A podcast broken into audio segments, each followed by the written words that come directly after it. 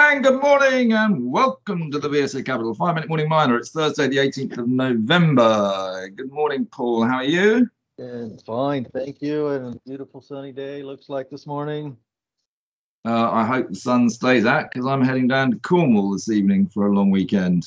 Um, go, go and see if I can find some tin and copper and tungsten maybe in my back garden. Um, but look, uh, there's this. Uh, I know you're um, obviously doing the one-to-one conference at the moment, but some pretty hot news out this morning. One-to-one have been bought uh, by Hyve Exhibitions that owns Mining Indaba, uh, and they've paid uh, an upfront fee of 28 million dollars, but the, the the sort of eventual earnout could be up to 50 million sterling. Uh, that's an incredible return for for the guys at one-to-one. So congratulations to them. Um, it also shows you though why we're building up our Shanghai Mining Club and our Beijing conference uh, in conjunction with Mining Indaba, uh, because we're hoping probably not to make that much money out of it, but uh, a considerable amount of money. Uh, but also, Paul, you, have been at one to one. I'm told that one of the issues they've got a little bit at the moment also is that they've there's so many companies now at one to one that there aren't enough investors to go and visit them all, and a lot of the companies are over and only getting a handful of meetings during the day. Is that correct? Well, there are some companies that are definitely more popular than others, and yes, they have filled the venue as far as number of companies they booked into the event uh, for the space that's available. So um, uh, I would say that uh, yes, there is some uh, hesitancy still from uh, people to come out to, for um, uh, events due to COVID on a person-to-person basis that isn't otherwise socially distanced, but whether or not it re- it's a reflection of actual too few investors, I'm not as convinced of them. Um, well, it, will be interesting to see. I mean, one of the issues, of course, at the moment is that the, there aren't enough actually specialist mining funds and that sort of thing around actually to fund this whole growth that's going on in the industry at the moment. You know, we're obviously going for the generalist fund managers. And that's where we have a a little bit of an advantage perhaps over some of the mining brokers is that we have a background of dealing with generalists. So that's how we're funding a lot of our deals. But there is a shortage out there in general of um, mining specialists, aren't there?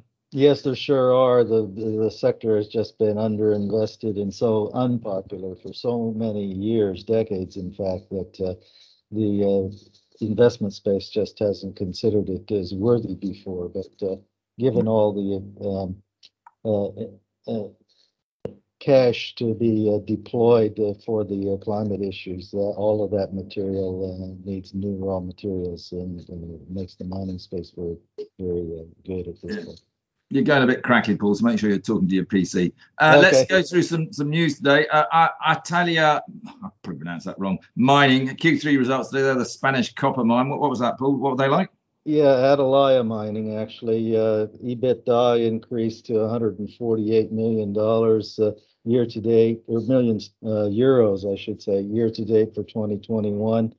That's a, good 300% uh, higher than the same figure back in 2020. Uh, We're also looking at an update that they've given in their cost guidance, with cash costs now expected to be in the 215 to 225 range for copper all-in sustaining costs uh, also uh, in the low end around $2.50 a pound on previous guidance. Uh, all of this mostly led by the fact that the copper price that they've received for the copper they produce well into the $4 range all during this period during the year, including the nine months, as opposed to it was only in the $2.60, 270 uh, range uh, this time last year. So they've also declared an inaugural dividend here of uh, 0.395 uh, euro cents per share. Uh, they declared that back at the end of October, and they going forward into 2022, the dividend that they intend to reflect something like 30 to 50 percent of free cash flows from the business. So they're really flying on the higher copper prices now. Yeah, well, and copper is obviously hot commodity at the moment. There's a lot going on in that space. We're seeing a lot of copper deals at the moment. Just trying to work out um, which the right ones are really for our investors uh, and our strategics, uh, because there's, there's, some really good ones. There's also some that actually I'm not so sure about. But anyway, that's my view. Uh, what else you got today, Paul? We've also got a mine life uh, improvement of seven years uh, for uh, Tharisa, which is the South Africa uh, chrome and PGM producer quoted in London. Uh, they've increased the mine life uh, down there uh, uh, to 2041. they've increased the tonnage in the mine, mineable within the pit limits by 30% to 94 million tons. And the total metals increase for chrome and PGMs they'll recover is up by 17% as a result. Uh, so nice uh, uh, lengthy extension to mine life there.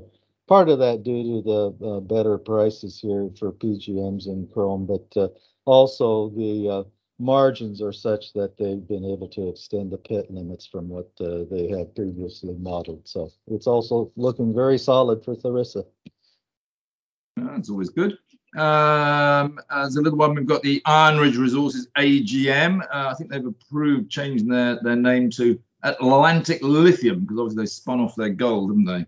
Yes, that's right. It was something that they had pre-announced uh, for, uh, and uh, put into the agenda for shareholders, and there wasn't any objection to it at all. You can see in the voting, uh, it was well over 98% uh, consent on all the all the uh, different things they voted on. So yeah, very good.